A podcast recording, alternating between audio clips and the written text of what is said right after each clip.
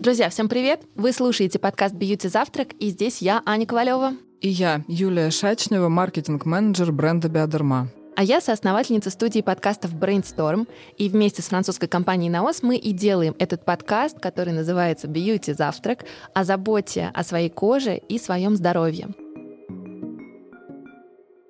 Но еще мы в процессе записи этого подкаста поняли, что здоровье — это вообще такая обширная тема, и когда мы говорим о ней, важно помнить и о ментальном, и эмоциональном здоровье. Второй сезон этого подкаста мы говорили о принятии себя, и в одном из выпусков прозвучала такая фраза «не надо откладывать жизнь». И тогда я подумала, господи, а почему бы нам не поговорить об этом подробнее? Поэтому сегодняшнюю тему мы назвали «Синдром отложенной жизни». Поговорим мы о том, как перестать ждать лучшего момента и начать жить прямо сейчас. А поможет нам в этом разобраться наш друг Галина Петракова, друг компании эн а о эс. Она клинический психолог, ведущая тренингов снижения стресса на основе осознанности и автор телеграм-канала «Море волнуется, а ты — нет». Галя, привет! Привет. Привет, привет. Галя, и у меня сразу первый вопрос. Так как бренд Bioderma работает с различными дерматологическими проблемами у людей, с проблемами кожи, и часто так бывает, мы слышим о том, что ну вот, люди, которые страдают акне или атопическим дерматитом, это те заболевания, которые не вылечишь так за день или за два, которые требуют длительного лечения. И вот такие люди, получается, живут отложенной жизнью, да? Вот, допустим,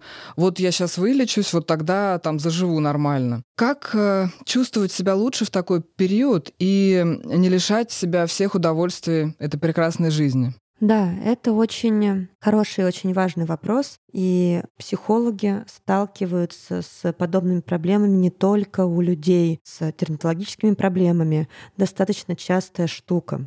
Начинается все с мотивации. Вот мотивации конкретного человека, да?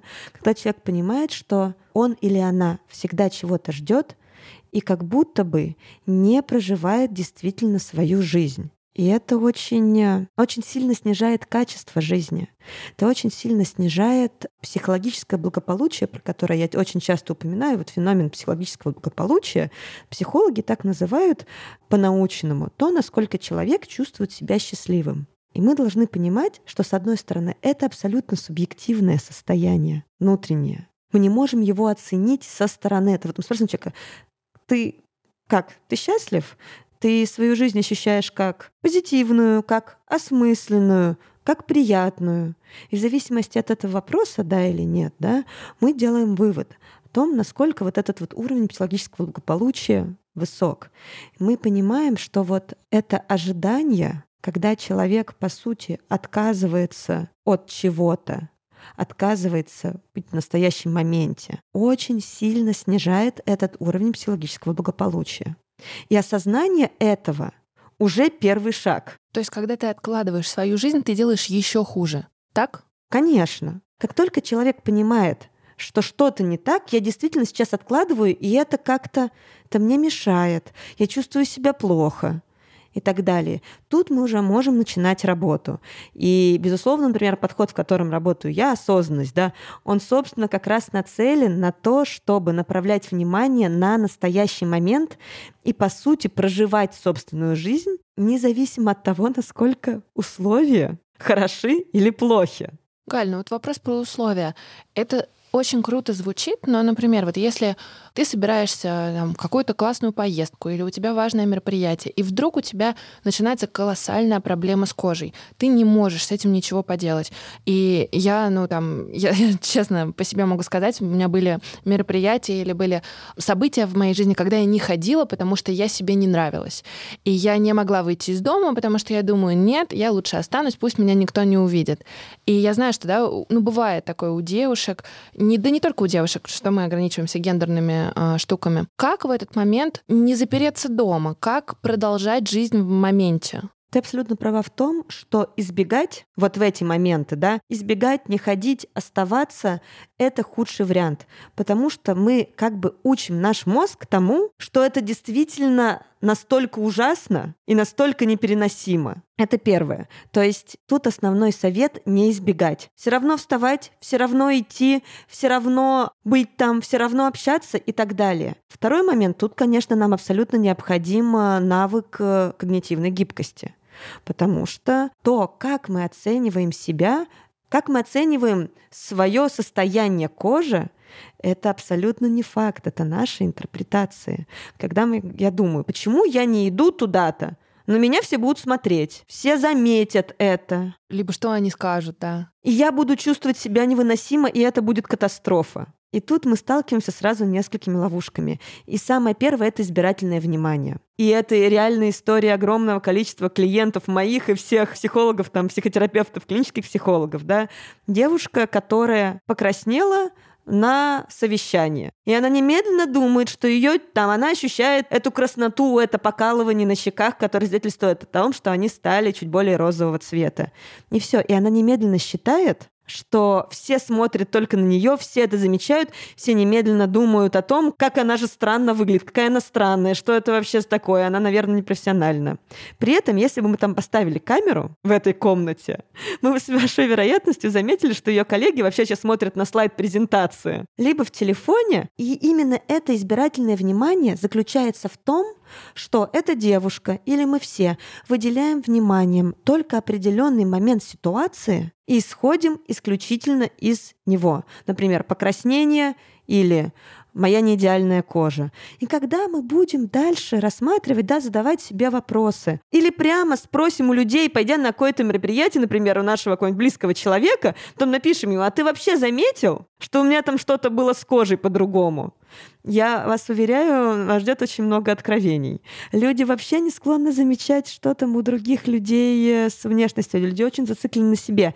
Если я вас спрошу, в какую одежду был одет, ну, какой-нибудь ваш коллега, с которым вы виделись позавчера, вспомните ли вы? И также, я вас уверяю, вы не вспомните, если у вашего коллеги было там на пять прыщей больше. Единственный момент, когда можно вспомнить, если это тебя очень касается или тебя очень волнует. То есть, например, одет в платье, которое ты мечтала себе купить, но там на Черной пятнице его забрали другие люди. Когда, ну я просто замечала по себе, как ты похудел, потолстел, те, кто склонны набирать вес, замечают э, несовершенство на коже, те, у кого есть такие проблемы. Поэтому это тоже большая иллюзия, что заметят все. Может быть, увидят те, кто страдает по этому поводу, но страдает не из-за вас, а из-за себя. Ты вот привела такой пример с покраснением кожи. Это как раз вот мой случай. Ты знала, наверное. Смотри, вот бывают такие моменты, да, когда ты накручиваешь себя. И, ну, у меня на самом деле тоже так бывает. Я думаю, так, и у меня, наверное, покраснело лицо. И я даже, представляете, я встаю и иду в туалет проверять, что, ну, покраснело оно или нет. Ну, как бы смотрю, все нормально. А бывает так, что, ну, действительно покраснело, и мне об этом говорят. Ну, или, допустим, кому-то говорят, да, что вот у тебя там, почему такое лицо красное? Или там, не знаю, ну, я уверена, ну, кому-то скажут, там, что в тебя кто-то влюбился, там, не знаю, прыщ на носу вскочил. Вот как с этими комментариями поступать? Опять же, тут у нас главный навык, который нам все-таки пригодится, это отличать факты от наших интерпретаций. Даже если мы тут опираемся на факты. Да, действительно, кто-то сказал, ну, что ты покраснела? Или, о, там, влюбился кто-то. Факт — это то, что была произнесена определенная фраза. Но наша эмоциональная реакция возникает обычно не на факт, а на то, как мы этот факт интерпретируем. Наверное, этот человек подумал сейчас, что я там, не знаю, покраснела, как девочка какая-то. Или покраснела там, потому что очень смущаюсь.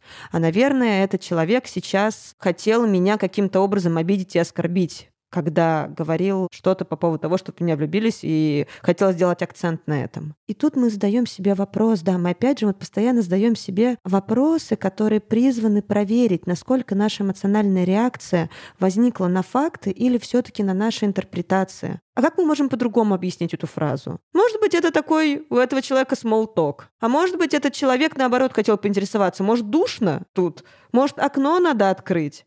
А может, он подумал, что аллергия у меня какая-то, и я покраснела. Может, у него в семье аллергики. А может, этот человек просто, ну вот, привык так общаться, и так далее.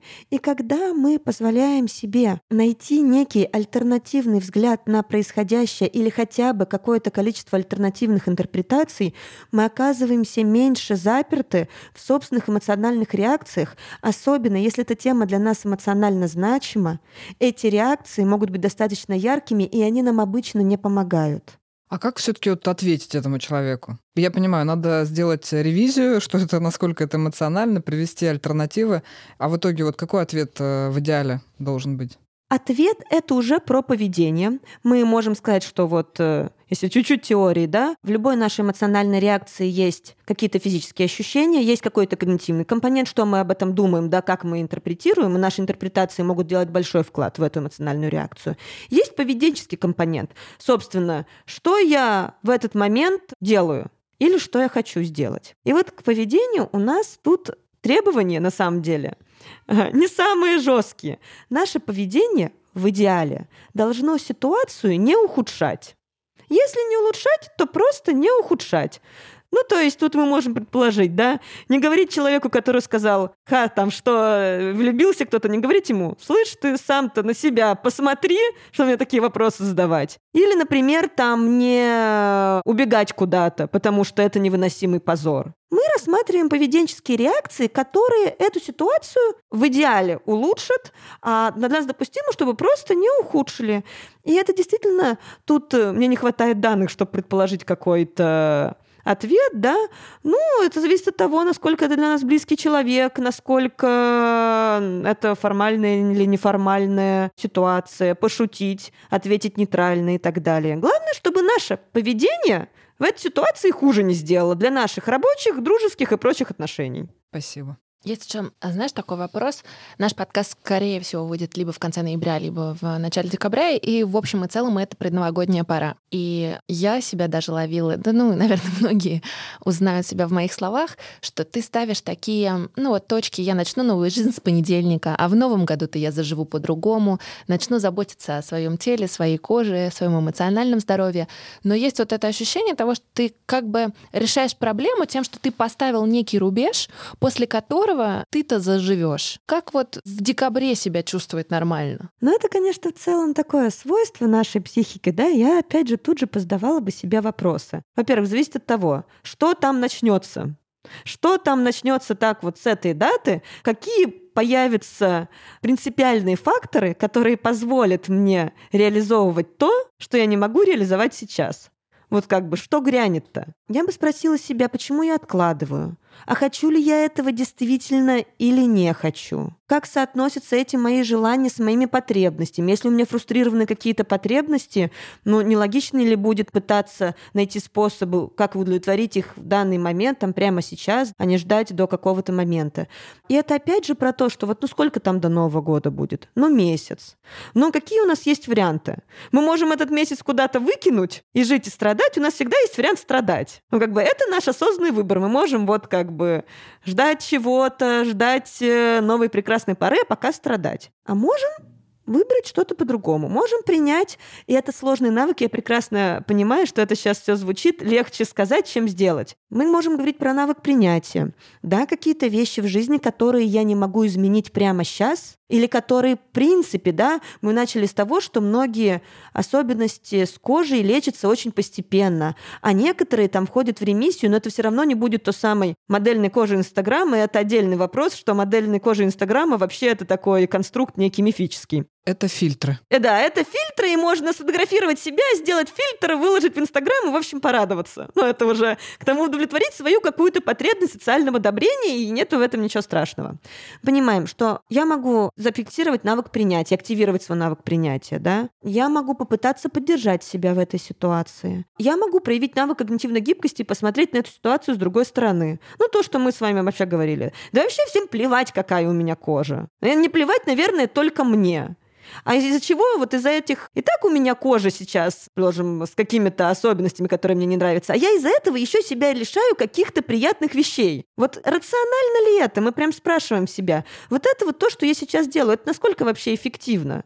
Я недавно поняла, что это называется «добивать себя». Когда тебе плохо, а ты делаешь еще хуже. То есть ты на самом деле отбираешь у себя малейшую возможность выбраться из этого состояния. Да, это часто, это вот опять же мы тут говорим про автоматизм, да, это часто у нас такая вот автоматическая реакция закрепленная. Но тут мы правда спрашиваем себя, вот это нужно перевести из автоматизма в результат такой осознанной коммуникации с собой, рациональной такой, спросить себя, ну вот это мое поведение, оно сейчас, опять же, делает лучше или делает хуже. То, что я сейчас... Мне и так расстроилась из-за того, что у меня эти высыпания. А я сейчас отказываюсь от мероприятия, от дня рождения подруги, которая вообще-то очень ждала, и которая могло бы меня сейчас развеселить и порадовать. Рационально ли это?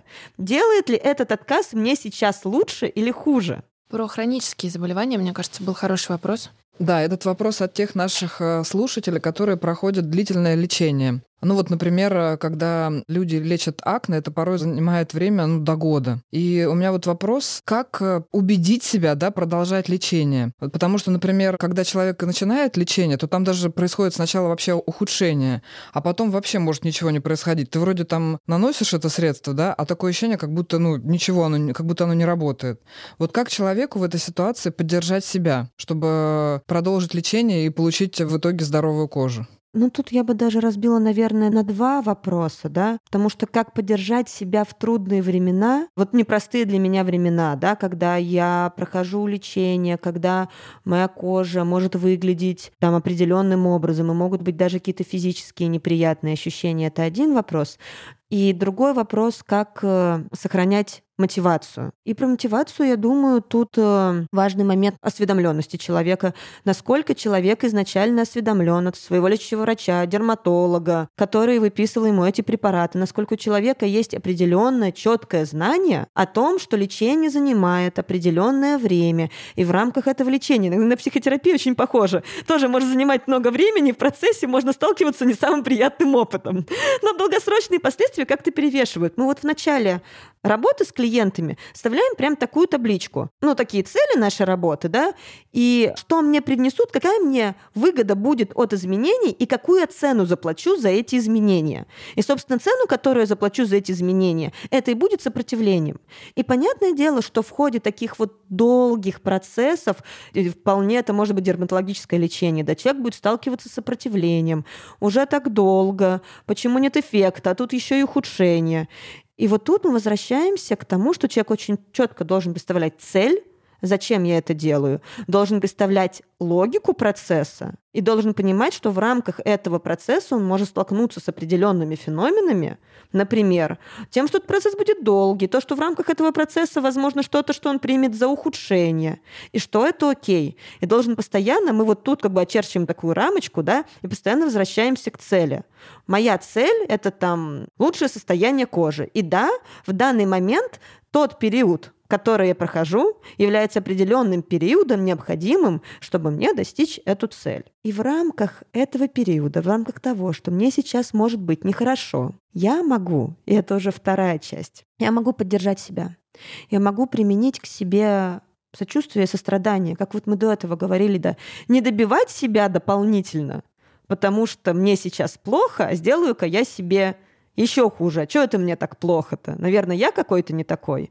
Отнестись к себе как к близкому человеку, к своему близкому человеку, который приходит и говорит: слушай, у меня сейчас с кожей беда, неприятно и грустно. Что бы мы сказали близкому другу? Наверное, мы бы ему не сказали: ха-ха, ну ты ужасно выглядишь, сам или сама виновата. Наверное, нашли бы какие-то действительно важные, теплые, поддерживающие слова, чтобы выразить сострадание и поддержку к нашему близкому человеку. И вот тут это действительно важный навык сострадания, который к себе, сострадание, самопринятие, самоподдержки, который нам помогает поддержать себя в трудные моменты. Не потому, что мы этого заслуживаем, а просто потому, что мы сейчас испытываем этот опыт. Мы в этом подкасте, на самом деле, очень много и часто общаемся с врачами-дерматологами, и я, как человек абсолютно вне индустрии и, наверное, да, человек, который ничего вообще не знал об уходе за собой, я поняла, что очень часто нужно готовиться к тому, что дерматологическое лечение — это не быстро, это не произойдет завтра, и большинство врачей готовят нас к тому, что это процесс. И я знаю, что в брендах эн а о эс именно так смотрят на эту проблему. Каждый раз, когда компания выпускает новый продукт, я говорю о компании Bioderma, проводятся, конечно же, различные клинические исследования, которые доказывают эффективность этих продуктов для решения той или иной дерматологической проблемы кожи. Но также у нас большое внимание уделяется психологической составляющей. И также проводятся исследования, которые показывают, насколько применение этого средства улучшило психологическое состояние человека. Подкаст «Бьюти-завтрак» выходит при поддержке компании эн а о эс. Для всех слушателей нашего подкаста мы подготовили приятный сюрприз – промокод «Подкаст», который дарит скидку в двадцать процентов при покупке абсолютно любых средств на сайте наос точка ру, где вы можете купить косметику брендов Bioderma и Institut Esthederm. Больше информации по ссылке в описании.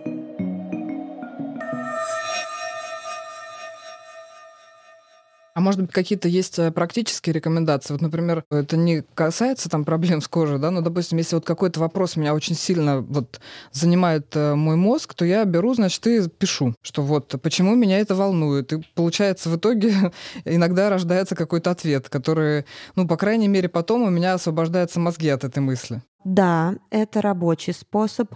Если мы говорим в целом о практиках самоподдержки, их достаточно много. Вообще хорошо работает вопрос к себе, как я могу сейчас себя поддержать. Никто лучше вас самих не знает, что действительно может дать вам поддержку и принятие. Для кого-то это может быть, там, я не знаю, горячая ванна, а для кого-то это может быть какие-то физические упражнения, для кого-то это может, могут быть какие-то специальные слова, которые нам нужно сказать себе. То есть составить список того, что приносит удовольствие. Составить список очень неплохо. Того, что приносит удовольствие, и того, что меня поддерживает. Очень хорошо работают прикосновения, да, поддержку сподручнее выразить на физическом уровне. Вот представьте, что вы в каких-то очень сложных эмоциях, да, и представьте, что вы приходит очень-очень близкий человек и просто вас обнимает. В этом некий физиологический смысл, да, чтобы с помощью каких-то действий мы активировали парасимпатический отдел системы и чуть-чуть снизили интенсивность наших э, не самых комфортных эмоций.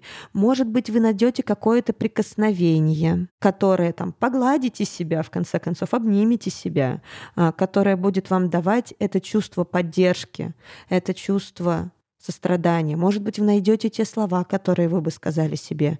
Может быть, вы действительно сделаете что-то, что позволило бы вам почувствовать себя лучше. И мне еще очень понравился совет про отнестись к себе как к другу, потому что я тоже иногда вспоминаю, что я к тебе гораздо жестче отношусь, чем к своим друзьям, которых я, конечно, никогда не буду так добивать, как себя. И, ну, в общем, это очень, мне кажется, хороший практический совет посмотреть на ситуацию извне и, может быть, да, Юль, вот возвращаясь к написать, может быть, написать себе письмо друга, если некому, да, кроме тебя. Ну кто, если не мы? У нас вот, ну, есть разные части, да, наши. У нас, я там не знаю, наша грустная часть, наша злая часть э, и так далее. Есть наша внутренняя такая вот очень добрая, мудрая, поддерживающая часть, и с ней обычно у нас затруднен контакт. В силу разных... У среднестатистического человека с ней затруднен контакт, я скажу так. В силу особенностей воспитания, особенностей наших культурных каких-то штук. Даже говорят, относись к другим, как относишься к себе. Да мы к другим гораздо лучше, правда, относимся, чем относимся к себе. Надо наоборот переначить эту фразу. Относись к себе, как относишься к другим. Это вот пресловутая про кислородную маску, она все-таки есть в ней зерно-то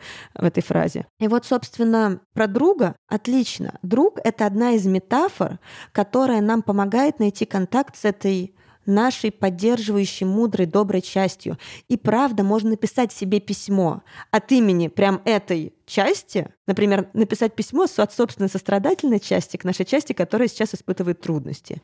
Или представить себе очень близкого, очень теплого друга, который нам пишет письмо. Или представить, что мы пишем письмо нашему очень-очень близкому человеку. Это все одно и то же. Это в любом случае будут наши слова, наши образы, наши интонации. Это в любом случае будет контакт с собой, и это очень здорово. Ну, звучит как план. Спасибо огромное за такие полезные и, главное, практические рекомендации, которые можно применять уже сегодня. Галя, спасибо. Здорово, спасибо вам, и я думаю, до встречи. Надеемся. До новых встреч. До новых встреч. Ну что, друзья, кажется, это был последний выпуск «Бьюти-завтрака» в этом году. Даже не верится. Мы сделали уже три сезона «Бьюти-завтрака», и наш подкаст послушало больше двести тысяч человек. Все это благодаря вам. Спасибо нашим слушателям. Вы супер.